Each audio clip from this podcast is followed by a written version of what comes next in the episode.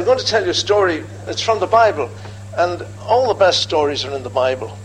The best book to read is the Bible. If you read it every day, it'll help you on your way. The best book to read is the Bible. So, we're going to tell a story about a family. And this family were in the Bible. And I hope you can see these. They're not very they're not very big. I should have made them a lot bigger, but it was easier doing them like this for me. I'm not a, an artist. If I could find my pen here, I could point things out to you as we go along. Here we are. And there were four people in this family.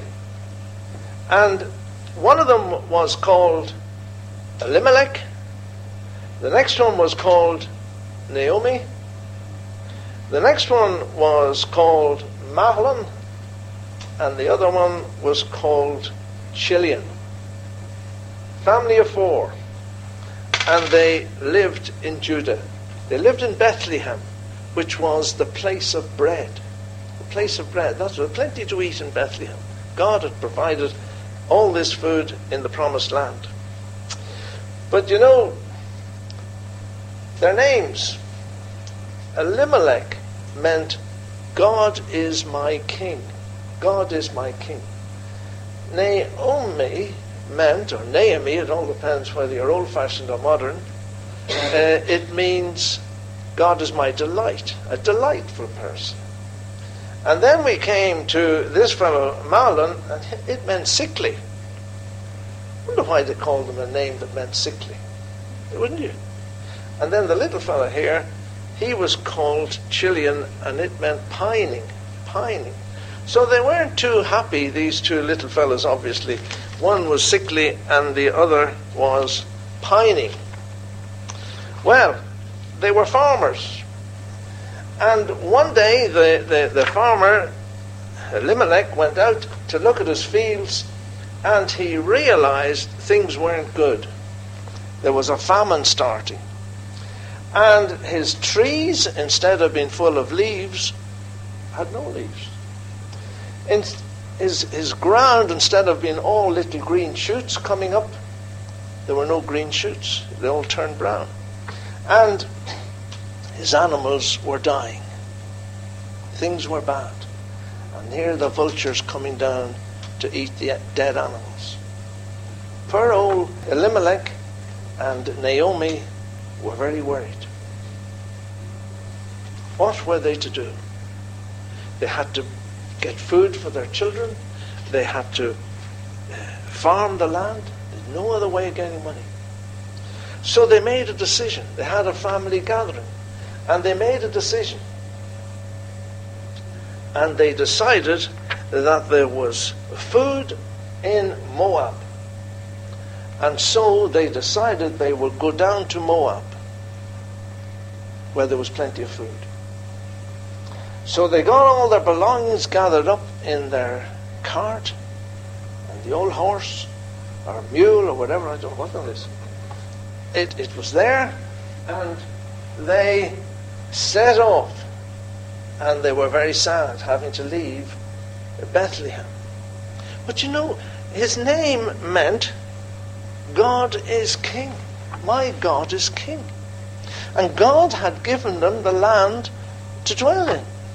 God had always promised that this was a land flowing with milk and honey, but the people had turned their back on God, some of them. And here he was setting out to go to Moab, forgetting that God had promised that he would supply their needs. It's a bit like you and me, isn't it? Standing on the promises of God, and yet we try to do things on our own. It's so true. And he's full of depression as he heads off towards Moab. Things went all, all right when they got to Moab for a while, and then disaster struck. Disaster. Elimelech died. Elimelech died. And that was a terrible thing to happen the man who was the head of the family died. So what did they do? Well, they tried to do as best they could. And then something happened. One of the boys met a nice girl and they got married. Here they are at the wedding. He met a girl called Ruth, and she was good looking. And he married Ruth. It's not lovely. And here we have them at the wedding, and we have Naomi, and we have Ruth, and the two boys. Well, that was all right. Things were looking up. Things were happier. And then the other boy, he met a girl. And he got married. Here we have them. Here's Ruth and her husband over here. And here's this new girl, Orpah. Orpah came along. And Naomi was, things were looking up. Here, the two, the two girls, her, son, her daughters-in-law, and each of them marrying her two children. So things were pretty good. And then things went on like that for about 10 years. And then one day, disaster struck again. Disaster. One of the boys, or men as they were now, died. And here they are at the funeral. We have Naomi, Ruth, and Orpah, and one of the boys. The other one's in the coffin. Terrible. But they managed for another year or so, and then disaster struck again. The other man, he died. And here they are at the funeral. There's only the three ladies left. We have Naomi, or Naomi, Ruth, and Orpah. And they're all crying as they follow the coffin. And here was Naomi in, Naomi in a, in a foreign country, away from all her friends, away from the place where God had said, and He called it the house of bread. And she began to think, what should we do? What should we do? Well, they had a little conference, another family conference, but this time it was only the three ladies. And she said, I know what I'm going to do. I'm going to go back to my relations and to my friends because I hear that the famine is over. The famine's finished.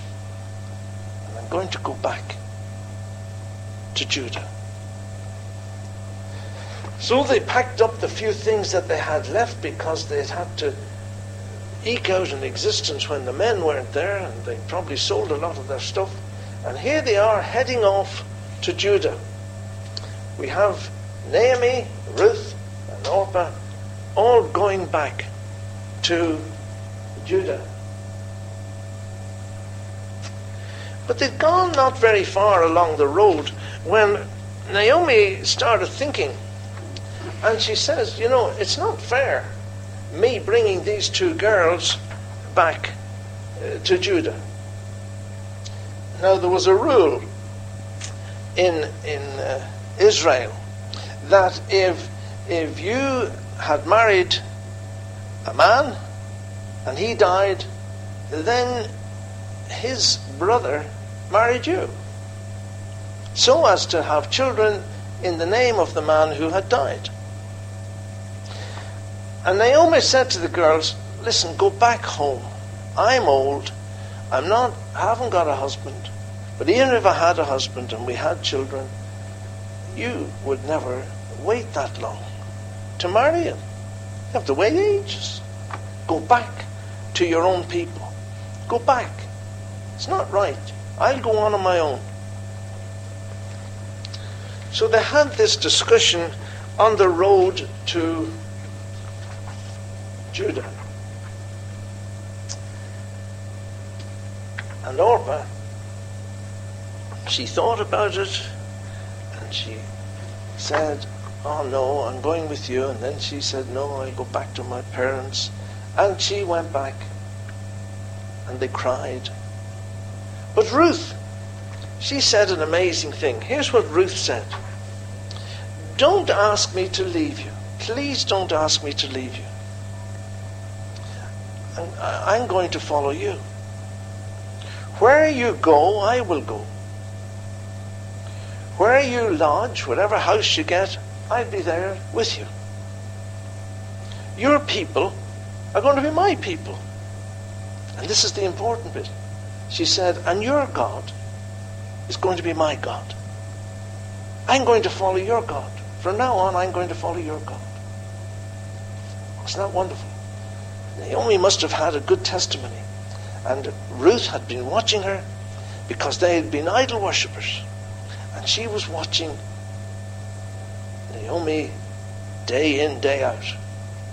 When the crunch came, she says, No, from now on, I'm going, your God's going to be my God. And she said, And when you die, I'm going to get a plot beside you. I'm going to be buried in the same place. Is that wonderful? Where you go, I'll go. Where you're living, I'll live. Your God's going to be my God. Where you're buried, I'm going to be there too. Is that wonderful? Have we got a testimony like that that it attracts people to our God? It's very simple, this, isn't it? But have we? Have we got a testimony that says that? So Orpah went home and they carried on. And you remember what Naomi's name was? Delight. Delight. Well, they arrived back in Bethlehem. And it says everybody was excited. They must have been well known. And they were saying, Naomi's back. Have you seen Naomi? She, oh, dear. And she's got a daughter in law with her, Ruth. She's back. And everybody was talking about her. And they all came out to see her. And they said, Naomi, is it you? I can't believe it. And she says, Yes, but don't call me Naomi anymore. Don't call me Delight anymore. Call me Mara, bitterness. She says, God has dealt so bitterly with me. She was blaming God. And you know, that's what we do when things go bad, when things go wrong. Oh, God, I wish God would have hadn't done this. They had left the place where God had said would be his land. They'd gone into a foreign country. But then they said it was God's fault. We do that all the time, don't we? Don't we? I don't know whether they ever did call him Mara or not probably hard to change a name the, when you're that age. But in any case, the, their house was there. It was a bit overgrown with weeds and things, and they had a bit of land there. And they decided that they would set up house in the old place and then see what they could do. Now, this is this isn't in the story, but I want to tell you about this. In those days in Israel, when they, a farmer went out to his field and he had taken all the barley off the field and he left a sheaf of barley in the field by mistake, if he suddenly remembered, he couldn't go out the next day and leave and get the sheaf. That was against the law. If he was on the vines and he was collecting grapes, and he went out the next day and saw there was a nice bunch of grapes that he'd missed. He had to leave it there. If he went out to his tree and there was fruit on the tree and he saw suddenly a beautiful apple on top of the tree, he couldn't shake the tree and make it come down. He had to leave it there. Why? He had to leave it for the poor people. The poor people had the right to go out. If you went into the corners of the field, you were to leave the corners. You weren't allowed to go right into the corners. Poor people went out and they got that. All the little bits that were left, as the men were working in the field, that was for the poor people. They weren't able to go out and rake it all and get all the little bits and gather them all in. That's just by the way. Because it's important. Because when they got settled, they began to think, how are we going to live? How are we going to live? So Ruth said, You've been telling me about the rules over here. I'm going to go out into the fields and I'm going to collect, I'm going to glean all the bits that are left. And so she went out into the fields, and here were the men and the women who were cutting it. They cut them with a sickle like this, this twisted thing, and they collected, and they left bits. She was collecting all the bits in her bag. Well, as it happened, the man who owned the field, who was called Boaz, Boaz. Before Boaz married Ruth, he was ruthless. Did you know that? But he wasn't. He was a very nice man. so, here we have Boaz. And he came into the field and he said to his foreman, Who's that over there? we know it was Ruth. And he said, the foreman said, Well, that's Ruth, Naomi's daughter in law. Oh, he said, I know who that is. She's been so good to her mother in law. You know, all daughters in law are not bad to their mothers in law. Most of them are, but some of them aren't. But in any case, we have Ruth there and he says, Oh, that's wonderful. He says, Now, make sure she's okay. And he, he, he went to, to the men who were around about the place. And you know, young men, when they're working in a field, especially farmers, they, they, they, they, they always out for a bit of a laugh, a bit of a joke. And he went to them and said, Listen, lads, see that girl over there? Don't be annoying her. Let her, let her gather as much as she wants. And he says, leave a few handfuls extra. And don't be trying to play tricks on her. That was nice of him, wasn't it? And then he, he, he, he went over to, to, to Ruth. And he said to her, I, I've heard about you. He said, Don't go to any other field. Stay with my maidens as they gather the, the corn and gather as much as you want. And he said, when it's tea time, he said, go over and you can share in what we have. There's plenty of water over there. Nice cold water. He says, go on and they won't molest you. I've told them to, to leave you alone. Here we have Ruth having her lunch with the men. And there's Boaz having his lunch there as well He's very good to her. Ruth went home, and Naomi was there, and he says to her, she said to her, to her what, what, what, how'd you get on today? How'd you get on? Oh, she says, got on really. Look, look at the amount I brought home. It's fantastic. She said, the man was so good to me. And he's told me not to go anywhere else. Not to go anywhere else. Who was he? oh, his name was uh, Bo, Bo, Bo, Boaz. That's right, Boaz, says Naomi. Oh, she said, you know, he's a relation of ours. Isn't that amazing. God had sent her to a field. Now, there were fields uh, all over the place, not fields like we have, but there are places all over the place where she could have gone. But God directed her to the field where Boaz was. It's not amazing. Well, it's not, because God was watching over the whole situation. God was watching it. Naomi said to, to Ruth, make sure you don't go anywhere else. Make sure you stick by that man. He's a relation. And you know, Naomi began to think. The little wheels started going around in her brain. And she said, This is good. This is good. I'm going to think about something. And you know, the wonderful thing that happened, Ruth began to fall in love with Boaz. But the most important thing was Boaz began to fall in love with Ruth. And Naomi, I think, had something to do with it.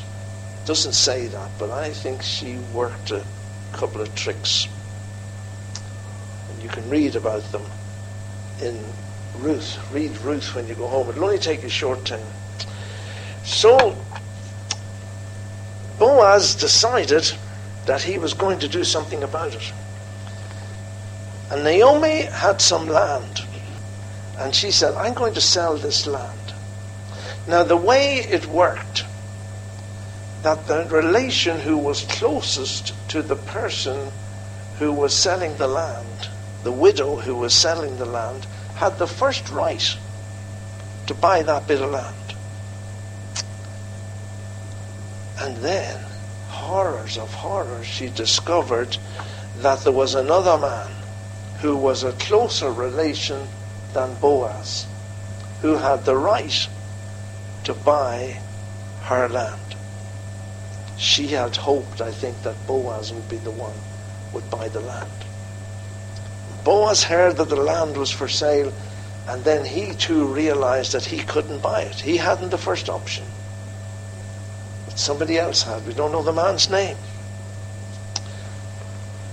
But there was another snag. Whoever bought the land had to marry Ruth. That was part of the deal. It would be a terrible thing if you went to go and buy a bit of land here and you said to the, the auctioneer, Yes, I'll buy the land. Well, he says, You're going to have to buy the, the, the, the, the seller's daughter as well. That wouldn't be a very pleasant thing. So Boaz decided he'd take the, the, the law into his own hands and do something about it. So he went and he went to the gate.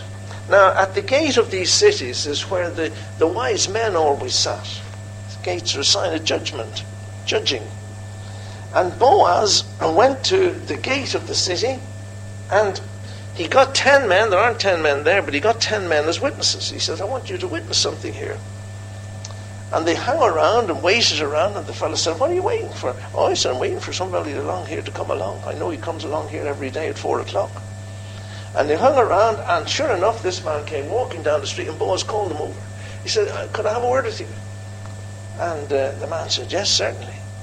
He said, um, You know, Naomi's selling a bit of land. Oh, yes, I've heard that, he says. And you're the closest relation. Yes, that, that, that's me. And he said, Are you going to buy the land? Yes, yes, I'm going to buy the land. Oh, Boaz's heart must have sank. I don't know whether Ruth was nearby or not. I have her here. She, she, I have her looking on here. But I don't, we don't really know whether she was there or not. He said, You're going to buy Yes, he says. But he said, uh, Boaz says, Well, then you're going to marry Ruth. Huh? He said, Nobody told me that. Oh, that, that's it, he says. If you marry, if you buy this land, you're going to have to marry Ruth. Oh, he says, I'm already married. I've got children. If I do all this, he says, all my inheritance is going to get mixed up. I'm going to have to give uh, my inheritance to Ruth and, and, and any children we have from her. You can't, can't, can't. He says, oh, no, no, that's not right. He said, that's the way it is. And he backed out. He said, No, I'm not going to go ahead with that. He sure, said Boaz. Yes, he says, I'm not going to go ahead. No, they did a funny thing. It's a funny thing. He said, Well, you have to do what the law says. And what is it? He says, You have to take off your sandal. And you have to give me your sandal. And here he is. He says, he's only got one shoe on. He's throwing the sandal over at Boaz. There, there's a sandal, he said. And he says, Why? That's showing to these people who are sitting here as witnesses that you have given up your right to the land. And that Boaz now had the right. And it's a kind of, I think the way it worked was Boaz now had that shoe. And he had the right to walk over that land. Some way like that. And the other man didn't have the shoe, so he couldn't have the right to walk over the land. Boaz was, he must have been all excited. Oh, I've got the sandal. I can go and see if Ruth will marry me. We'll have to wait till next week. No. you know, they had a great wedding. And here they are at the wedding. Boaz, whose name meant strength. And he married Ruth. And that must have been a fantastic day for Naomi. You know, it wasn't long after that, during the next year, something happened. Naomi was excited. Ruth had a baby. And they call that little baby Obed. Obed. And they all lived happily ever after, but not, not entirely. I'll tell you what. Does anybody know who Obed's mother was? Who um, was Ruth? But who was Boaz? Who was Boaz's mother? Anybody know who Boaz's mother was? I'll tell you who she was. She was Rahab. Do you remember the story of Rahab? She married a man called Salmon. Boaz and Ruth had a little boy called Obed. Obed got married, and he had a little boy called Jesse. And Jesse got married, and his youngest boy was David. And away down the line, the same line, the Lord Jesus Christ was born. That amazing? All because of two women. Rahab, who trusted in God and put that ribbon out, and the, we'll tell the story some other day. And then she came out and she married Sam. And then Ruth married Boaz because she was obedient to God, because she put God first in her life. Amazing. Where you go, I will go. Where you are buried, I'll be. Your God is going to be my God. And God looked over and watched over everything that was going on. And that's the story of Ruth. And you'll read it in the book of Ruth. Read it when you get home. It's a wonderful story. And the story of how she was taken by Boaz and how she was in the line of the Lord Jesus. A Gentile in the line of the Lord Jesus Christ. Two women in the genealogy of Jesus Rahab, a Gentile, and Ruth, a Moabite. Both. We have two books in the Bible which are called after women. We have Esther, who was a Jewish girl who married a Gentile king. And we have the book of Ruth, who was a Gentile, and she married a Jew. Interesting. You know, if, if that man, if, if the man who had decided not to buy the plot of land, do you know what Ruth could have, could have done? She could have taken his sandal off and spat in his face. Isn't that amazing? If she had wanted to, but she didn't want to make a show of the man because she wanted to marry Boaz. That was the whole thing about it, you know. You know, Boaz and the law in relation to all this, you read it in, in, in Deuteronomy 25 9 and Leviticus 25 25. But you know, Boaz fulfilled every aspect of the law and his obligations under the law so that he could marry his Gentile bride. That was the wonderful thing. Boaz fulfilled everything that was necessary so that he could get his bride. And our Lord Jesus Christ, our Redeemer, He came and He fulfilled all that a holy God required to redeem us unto Himself. Boaz is called a kinsman redeemer. He was able to buy the land and release Ruth from the poverty and the rough life she was having to live. Ruth had nothing. They were poor. They were poverty stricken. But because Boaz came along, he, he was able to change all that. And because the Lord Jesus Christ has come, he has become our Redeemer. And he fulfilled all that was necessary under the law. We were dead in our trespasses and in our sins, the Bible tells us. We were poverty stricken. We were worse than that. But through his death, he has made us to sit in the heavenly places in Christ. We're changed. It's wonderful. You know, there's a verse I want to look at in Exodus 34.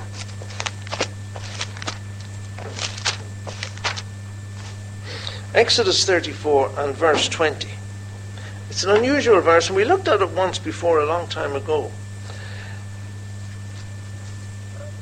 It says, But the firstling of all that, we go back to 19. All that openeth the matrix is mine, and every firstling among thy cattle, whether ox or sheep, that is male.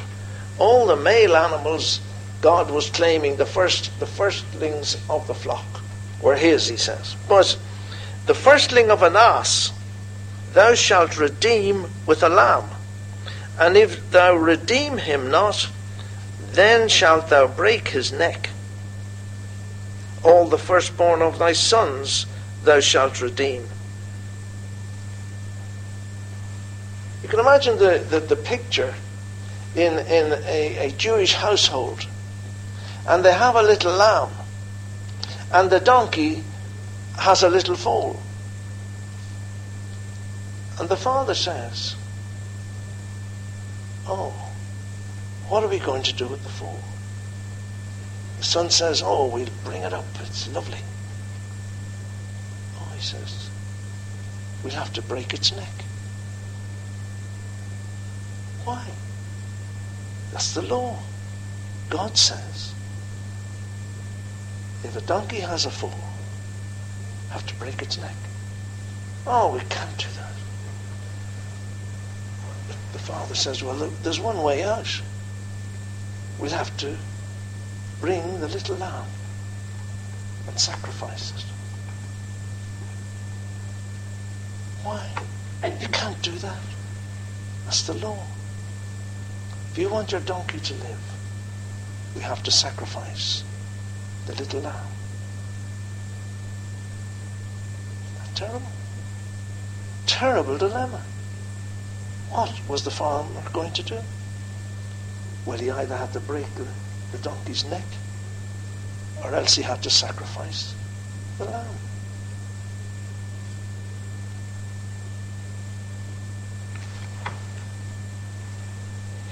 But the firstling of an ass thou shalt redeem with a lamb. And if thou redeem him not, you have to break his neck. And then it goes on to say, All the firstborn of thy sons shalt thou redeem. There were two classes of animals, clean and unclean. And where was man placed? He was placed with the unclean animals. He had to be redeemed, like the way the donkey had to be redeemed. The lamb was the answer to the unclean. If the ass was not redeemed, what did it mean? It meant death. Death. Death. Man, in his unredeemed state, was equated in that verse with the, an ass with a broken neck on the same level as an unclean animal. What a picture of lost man in his natural condition. If man is unredeemed, the only thing that faces him is death. Death. Eternal death. That was the only option. That is the only option with man in the world. But we have been redeemed by the precious blood of the Lord Jesus Christ as of a lamb, without blemish and without spot. When that farmer took that little lamb and sacrificed it, the donkey lived. When we who are unclean, when Jesus Christ went to the cross, the Lamb of God was slain so that you and I live. We have life. Christ the Lamb, spotless, clean, unblemished. We, condemned to death, unclean. But he took our position. And that's what happened to that little lamb. It took the position of the donkey. And the donkey lived. Lord Jesus Christ came. The Word was made flesh and dwelt among us. We read that passage. And he took our place on the cross and was made to be sin for us that we might become righteous in God's sight. 2 Corinthians 5:21 For he hath made him to be sin for us who knew no sin spotless lamb of God so that we might be made the righteousness of God in him our sin, punishment for which we should have endured eternal punishment. That was death, eternal spiritual death. He endured on the cross and he took our sin. Our sin was laid on him. My sin, not in part, but the whole, is nailed to his cross, and I bear it no more. Praise the Lord. Praise the Lord, O my soul the clean, Jesus Christ, the spotless, took for a time the place of the unclean, you and me, in order that we, the unclean, might be made clean in God's sight, clothed in Christ's righteousness, clothed in Christ's righteousness, and dwell in fellowship with Him forever. Jesus said that where I am, there ye may be also. So there we have it. By nature, we are represented by the loathsome figure of an ass with a broken neck. That's what we're equated with in God's sight dead. By grace, we are seated with Christ in heaven. That's the difference. The lamb has been slain, the donkey lived. What a contrast. Such a contrast should, should silence any, any and banish any, any thought of self worth, self boasting, and should open our hearts in praise and adoration to God for what the Lord Jesus Christ has done for us. He's become our Redeemer, our kinsman Redeemer. He stepped in and redeemed us. Blessed be the God and Father of our Lord Jesus Christ, who hath blessed us with all spiritual blessings, not with some spiritual blessings, but with all spiritual blessings in heavenly places in Christ. Ephesians 2 6, and hath raised us up together and made us sit together in heavenly places in Christ Jesus. 1 Peter 1 18 and 19. For as much as ye know that ye were not redeemed with corruptible things such as silver and gold from your vain conversation received by tradition from your fathers, but with the precious blood of the Lord Jesus Christ, as of a lamb without blemish and without spot. You know, it's no wonder that the song in heaven, and will be, and is, for all eternity, giving glory to the Lamb of God, who taketh away the sin of the world. We down here on earth, also, as the hymn writer says, prone to wander, Lord, I feel it, prone to leave my Saviour so. Don't we? But let us reflect on the grace of the Lord Jesus Christ, who in Corinthians 8, verse 9, 2 Corinthians, For ye know the grace of our Lord Jesus Christ, that though he was rich, yet for our sakes he became poor, that we through his poverty might be made rich. He took our place. He took our place as the Lamb.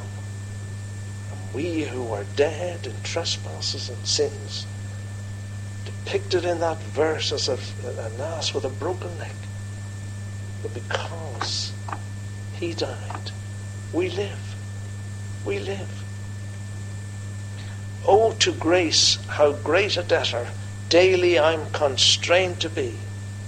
Let that grace, Lord, like a fetter, bind my wandering heart to thee. Us give him thanks this morning. Praise and worship him this morning as we come to remember him in the breaking of bread and in the drinking of the wine.